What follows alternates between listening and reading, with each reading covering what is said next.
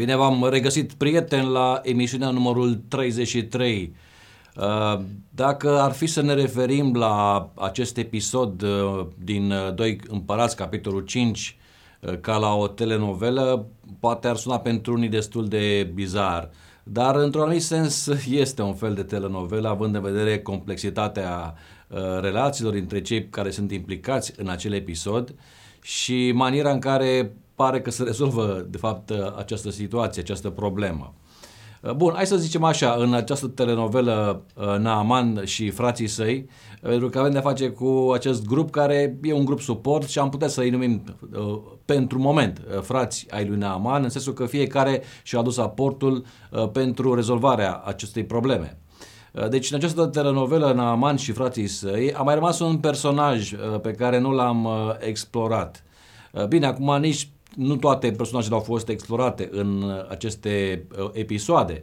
Uh, mai mult ne-am ocupat de Naaman, ne-am ocupat de profet și, mă rog, dar totuși este un personaj care de fapt ocupă ultima parte a narațiunii și aici cred că ar fi bine să ne ocupăm puțin pentru că este ceva ceea ce am surprins eu cel puțin când am citit și am recitit acest pasaj, ceva care ar trebui sau ar putea să ne pună pe gânduri. Uh, spuneam cu altă ocazie că Dumnezeu a jucat un fel de uh, joc uh, domino, uh, un fel de domino uh, relațional, în care fiecare individ era în fel, într-un fel sau altul invitat să uh, influențeze pe cel de lângă el sau de lângă ea, uh, în speranța că, uh, că lucrurile se vor rezolva. De ce am numit uh, jocul acesta de, adică am asociat de fapt uh, narațiunea sau uh, dinamica acelui grup din Doi Împărați, capitolul 5, cu un joc de domino, pentru că, așa cum știți foarte bine, uh, piesa care este uh, mă rog, atinsă, următoare, atinge următoarea piesă și prin uh, reacție și așa mai departe, până când tot acel model format ajunge la final și ultima piesă cade. Uh, bun, uh, spuneam și asta e, mă rog, ca să vă reamintesc pentru cei care uh, n-ați mai vizionat de mult aceste prezentări, că Dumnezeu de fapt este inițiatorul acestui joc. Inițial, așa cum narațiunea descrie, fetița apare. Fetița a fost cea cu inițiativa. Ea a spus că stăpânul ei, adică Naaman, ar putea să fie vindecat dacă ar merge în Israel la proroc. Dar, de fapt, căutând să vedem, să înțelegem această dinamică din uh, Doi Împărați 5, eu cred și am tot afirmat asta, că Dumnezeu este inițiatorul acestui joc. Uh, Dumnezeu a pus în mintea fetiței această, să zicem, compasiune, pentru că, în mod normal, nu, nu poate să existe compasiune pentru uh, agresor, uh, pentru um, abuzator, deși sunt convins că n-a avut loc un abuz față de această fetiță, dar totuși ideea de a fi uh, efectiv luată din căminul tău și dusă într-o altă țară străină la o vârstă de fragedă e un abuz, da? e răpire până la urmă, nu? Deci de aceea spun că această compasiune nu e naturală uh, și știu că suntem îndemnați să ne iubim uh, pe cei care nu sunt vrednici să, să, să iubim, Ehm, chiar noi suntem unii dintre aceștia, trebuie să recunoaștem. Dar nu e ceva natural. Deci ideea pe care totuși eu o mențin este că dacă nu există o influență exterioară nouă, aici vorbesc de Dumnezeu, care să ne influențeze, să ne ajute, să ne împingă, dacă vreți, într-un anumit sens, să depășim propria condiție și să putem să extindem compasiunea uh, și mila și iubirea către cei care nu merită și ba mai, ba, ba mai mult către cei care ne-au făcut rău, uh, eu nu cred că acest lucru este omenește posibil. Dar, mă rog, asta este opinia mea, poate sunt greșit și asta este. Dar, din perspectiva aceasta biblică, eu cred că Dumnezeu este cel care poate să facă acest lucru. De aceea am spus că eu cred că Dumnezeu este inițiatorul acestui joc de domino. Do- când spun domino, mă refer la dominoul acesta relațional. Da? Deci fiecare individ este implicat atingându-l pe următorul și următorul pe următorul până când problema aceasta se, se rezolvă. Însă există totuși o excepție în acest joc. Am spus-o cu, alte, cu altă dată, dar foarte tangențial, adică foarte pe scurt. Deci, în acest joc uh, de domino relațional există o excepție. Este un singur actor care a rămas cumva, așa pare, în afara jocului. Adică acest actor nu pare că este direct implicat în toată această dinamică. O avem pe fetiță, o avem pe soția lui Naaman, îl avem pe Naaman, bineînțeles, avem pe regele uh, Siriei, îl avem pe regele Israelului, îl avem pe proroc, nu? Îl avem pe slujitorii lui Naaman, uh, toți într-un fel sau altul sunt implicați. Fie că uh, își uh, exprimă convingerea că jocul poate să funcționeze, fie în cazul regelui uh, Israel, care nu crede acest lucru, dar nici nu împiedică. Adică reacția lui este să nu, dar totuși, uh, datorită profetului, jocul continuă. Bun, deci, într-un fel sau altul, toți aceștia au fost implicați în joc. E, unul singur face excepție și când zic la acest unul singur mă refer la Gehazi. Bun, Gehazi este prezentat ca unul care vrea să-și joace propriul rol sau să-și construiască propriul joc. Adică întrebarea este bun, dar care a fost rolul sau a, a avut Gehazi vreun rol în toată această dinamică? Și dacă te uiți la text, nu-l vezi în prima parte a narațiunii, partea cea mai importantă, unde se uh, vorbește despre vindecarea lui Naaman. Nu apare poate indirect apare pentru că de fapt el era un fel de portavoce a prorocului, adică purtătorul de cuvânt, mai, mai bine spus, și când prorocul a, a spus să-i, să, să se comunice lui Naaman că să se ducă să se spele la Iordan, că atât, asta e toată, toată soluția, nu s-a dus personal, nu? a spus asta prin cineva și se presupune, mă rog, sigur că da, este o presupunere, nu, textul nu scrie asta, uh, că a fost Gehazi. Nu, era doar ucenicul lui. Deci Gehazi era ucenicul uh, lui, uh, na, lui pardon, ucenicul lui uh, Elisei. Da? Deci el era slujitorul lui Elisei, era ucenicul lui Elisei, îl mai vedem și în alte ipostaze până în momentul acesta. Deci ăsta e de fapt statutul lui, lui, lui Gehazi. Acum, întrebarea care, mă rog, Uh, sigur că se naște este ce l-a împins pe Gehazi să-l abordeze direct pe Naaman. Pentru că știți că ultima parte a narațiunii este aceasta. Gehazi uh, se duce la Naaman, uh, când acesta deja se îndepărta cu alaiul lui înapoi spre Siria, îl ajunge din urmă, spune Scriptura, și îl roagă să-i dea ceva, inventând o poveste cu niște tineri care au venit la proroc și pentru ei ar fi nevoie de niște haine, de niște astea, Naaman este foarte bucuros să ofere, el a încercat să ofere inițial prorocului, proroc care l-a refuzat. A spus că mulțumesc, dar nu e nevoie de nimic. Da? Uh, și atunci a plecat. Uh, a plecat doar cu, spune el, două saci de pământ din Israel, pentru că de acum încolo el avea să închine Dumnezeul Israel și în concepția lor, unde zeul este teritorial, uh, nu putea să închine unui, unui Dumnezeu abstract. Și atunci avea nevoie de un simbol al uh, locului de unde zeul este suveran. Și atunci el transferând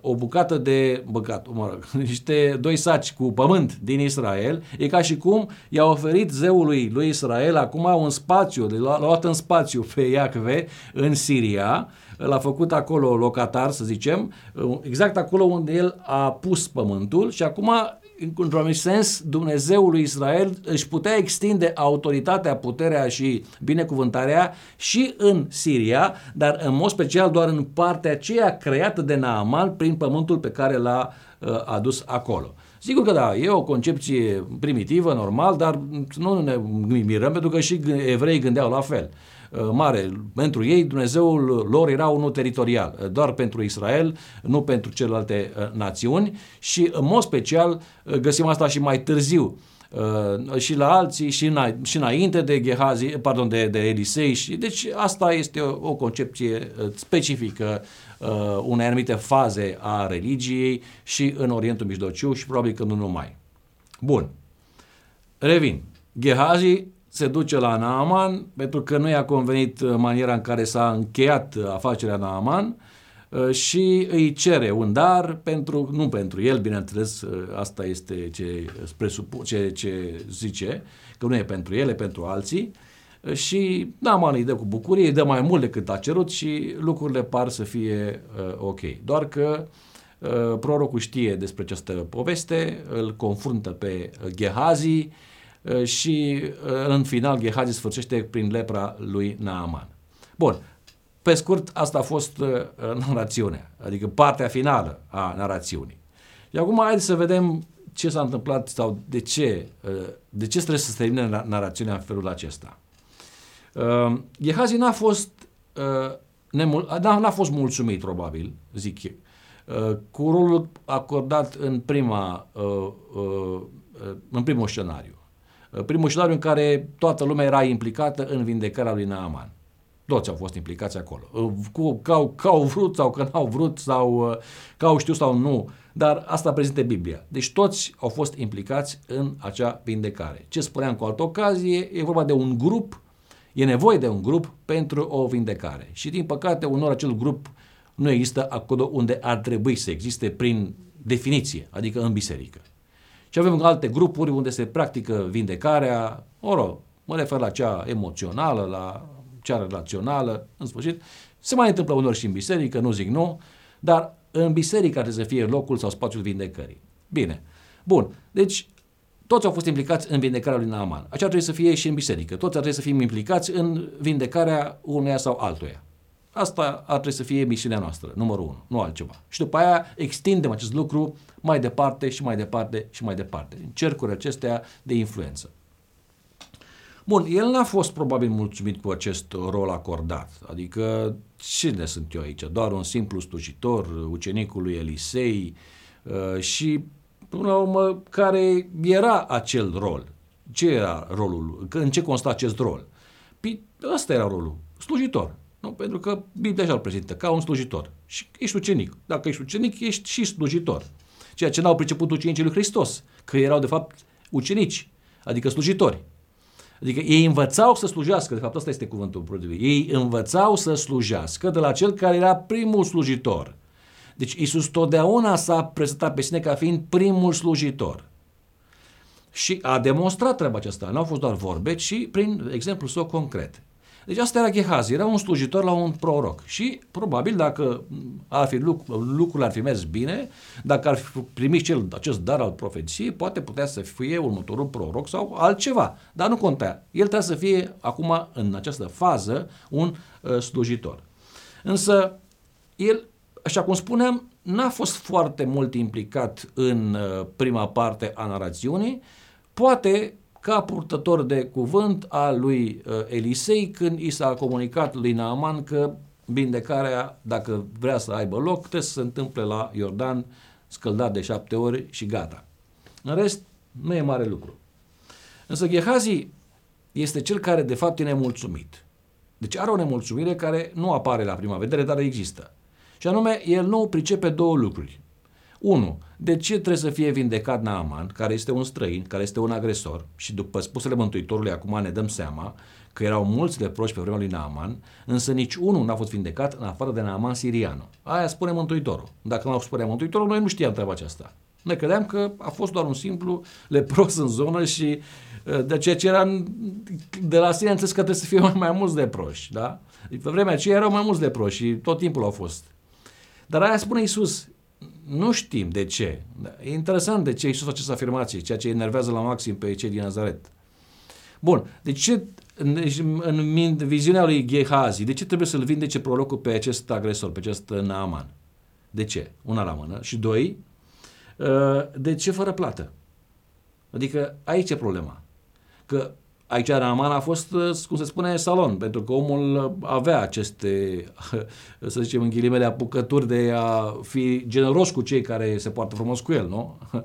Deci, a vrut să dea prorocului, dar prorocul a refuzat.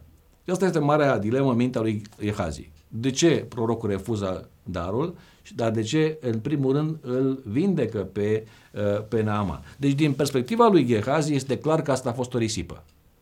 Deci ce a făcut acolo Elisei a fost o risipă.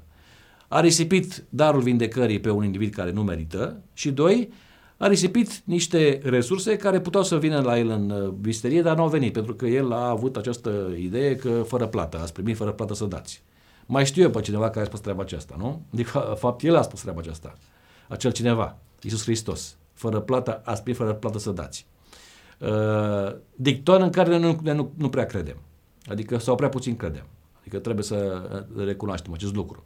Bun, da, am mai discutat de treaba aceasta cu altă ocazie, nu mai intrăm în amănunte, dar ideea este că Evanghelia este gratis, sub toate formele ei. Și serviciile pe care o biserică trebuie să le ofere celor din jurul ei trebuie să fie întotdeauna gratis. Și, în general, trebuie să recunoaștem că sunt gratis. Dar sunt și alte inițiative unde, mă rog, data, hai să închem subiectul acesta, dar asta îl deranjează la maxim pe Gehazi, această idee că fără plată ați primit, fără plată să dați, e clar că el nu, în, în, nu încape în mintea lui de ce prorocul are această atitudine. Bun. Acum, acțiunea sa ulterioară, adică a merge pe urmele lui Naaman și a solicita uh, darurile acelea, demonstrează că, sau această acțiune se vrea de fapt un fel de, ref, de, de, de reparație uh, morală. Doamne, haide să măcar să facem ceva, să rezolvăm problema aceasta. Nu se poate să plece așa omul ăsta.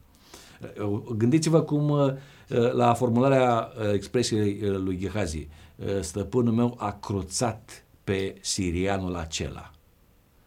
Și uh, viu e Dumnezeu că mă duc și capăt ceva de la el. Asta este, de fapt, uh, cum să spun eu, atitudinea lui, lui Gehazi. Deci, în primul rând, el simte că s-a făcut o mare nedreptate. Adică l-a, l-a cruțat pe, Na, pe Naaman. În ce sens l-a cruțat? Adică nu l-a jegmănit, trebuia să ia tot ce avea. Adică, domnule, te-am vindecat, te-am vindecat, te-am scăpat de la moarte, te-am scăpat de la moarte. Îmi dai tot. Da? Tot. Și mai încă mai trimis pe urmă. Deci a fost cruțat, una la mână. Uh, și doi, uh, trebuie să recuperezi ceva. Da, deci trebuie să fie un fel de reparație morală acest afront care ni s-a adus nouă ca popor, ca oameni care uh, le-am furnizat uh, sirienilor acest ajutor fundamental. Adică până la urmă ce am făcut noi? Noi am dat viață unuia care poate că data viitoare, cine știe, iar vine, și vine să ne atace. Uh, bun, asta era probabil, probabil că mintea lui Gehazi.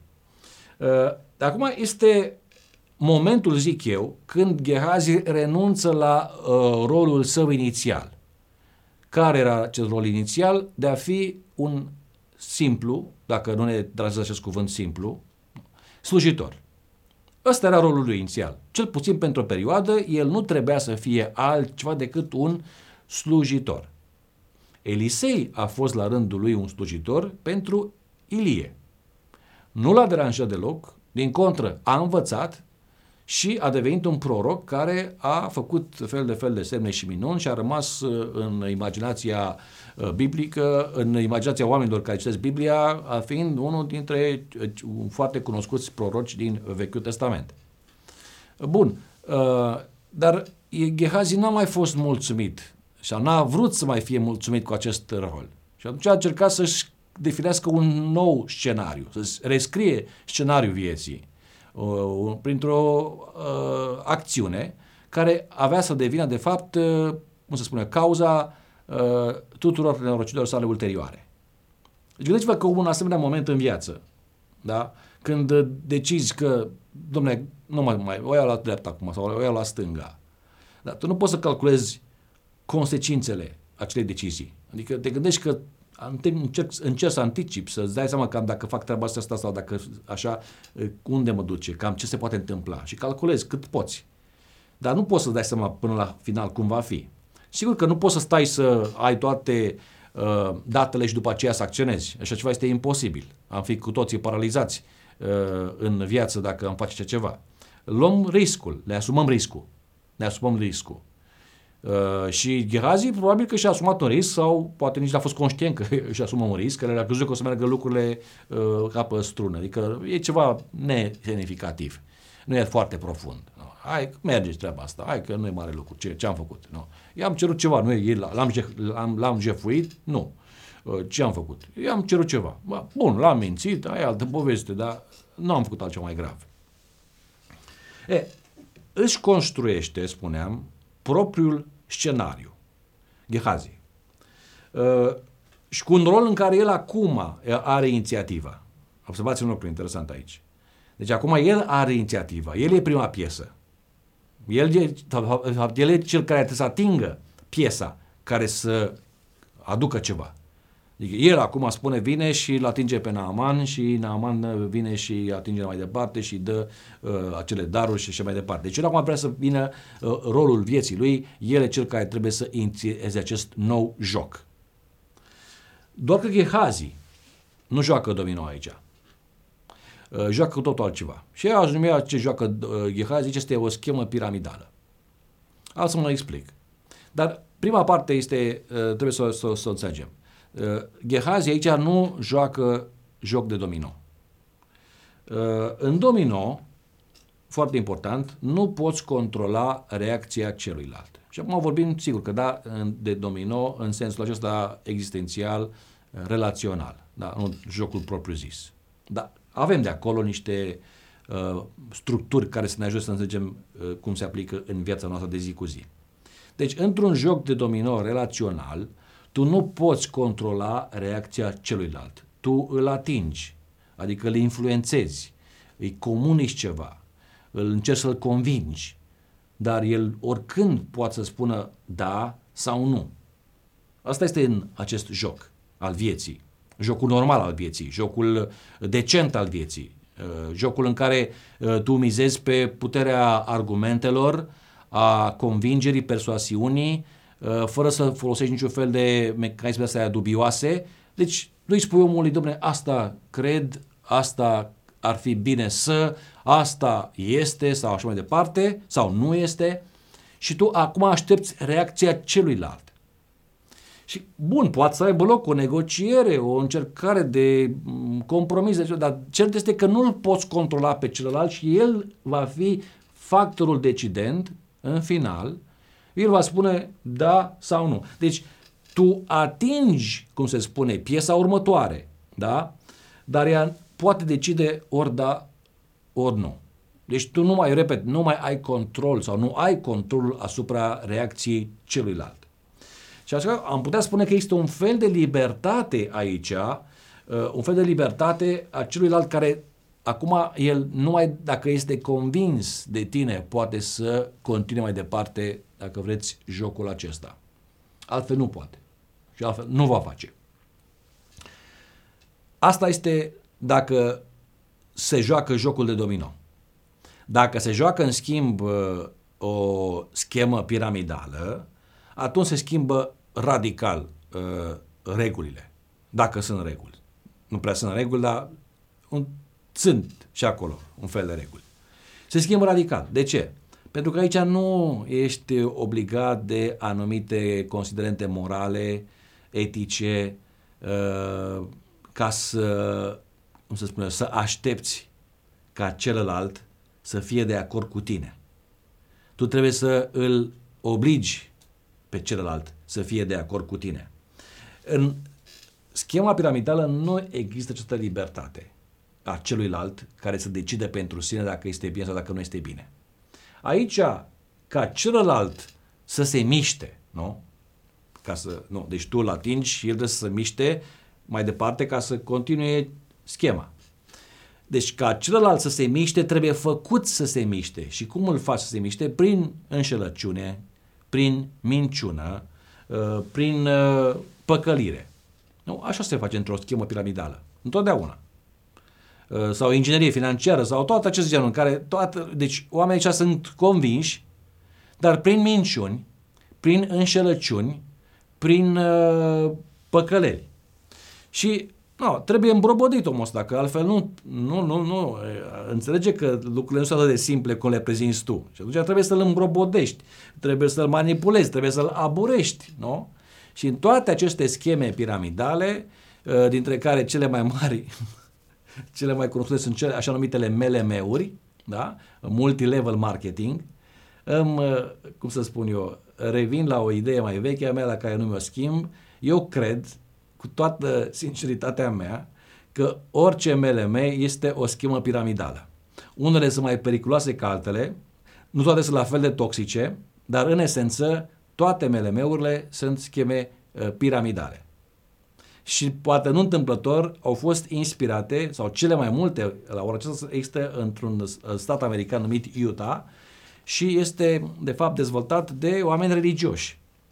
Așa că între schema piramidală, religie și MLM, multilevel marketing, există o asociere foarte, foarte interesantă.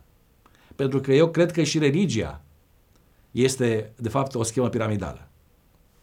Am spus-o așa direct, fără să dau preaviz, fără să vă uh, avertizez, fără să spun, urmează să spun ceva șocant, dar eu cred că religia este o schemă piramidală.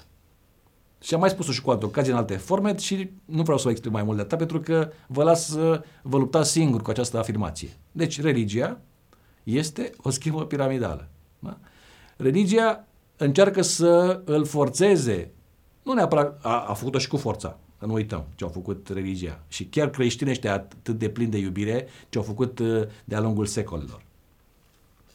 Dar religia trebuie să-l, să-l convingă și pun semnele de, știți de care, pe celălalt ca să facă ceva. Deci nu, nu, nu, nu, nu poate doar cum a făcut Hristos. Domnule, asta e narațiunea. Uite, asta e narațiunea. Asta e povestea. O crezi sau nu o crezi. Dacă nu o crezi, te lasă în pace, faci ce vrei tu. Dacă o crezi, acum atinge-l pe următorul cu ceea ce tu crezi acum.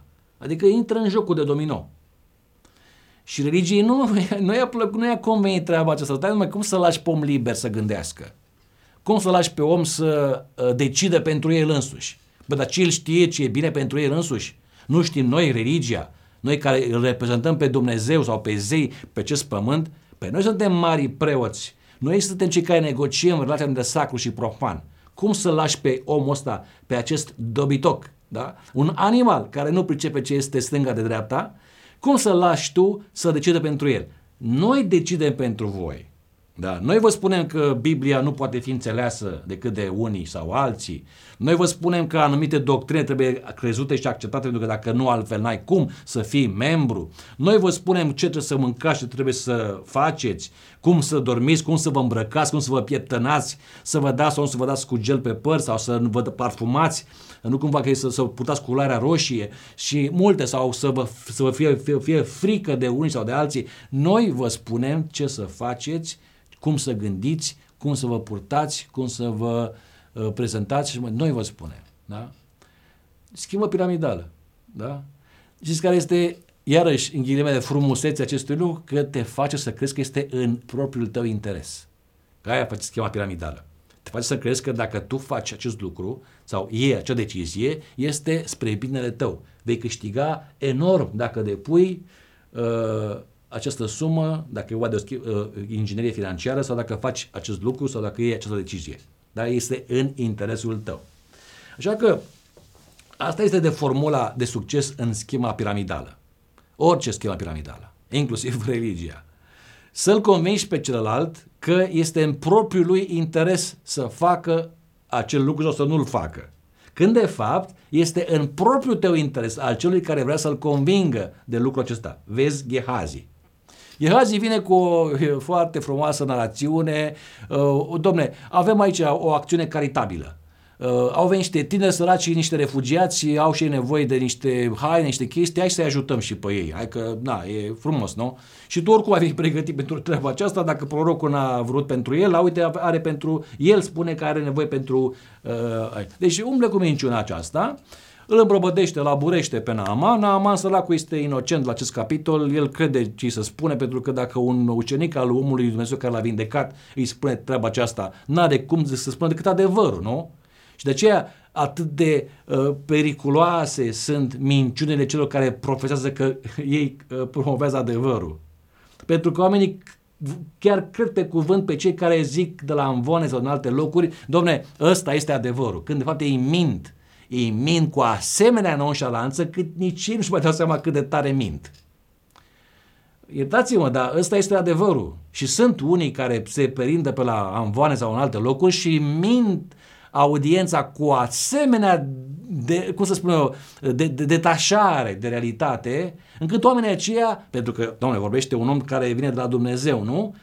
Cred, fără să verifice sub nicio formă acea afirmație. Am și un nume, minte, dar nu pot să-l spun că nu e frumos. Vă, vă las să-l ghiciți, să ghiciți dumneavoastră. Da? E, asta este problema. Gehazi este ucenicul omului lui Dumnezeu, dar în mintea lui Naaman este ca un fel de om al lui Dumnezeu. Și îl minte în față, Naaman crede, îi dă mai mult decât trebuie, pentru că până la urmă ce fac aceștia așa numiți slujitori ai lui Dumnezeu? Unii, absolut unii. Umblă după profit. Este singura lor preocupare, Evanghelia profitului. Dar despre Evanghelia profitului data viitoare.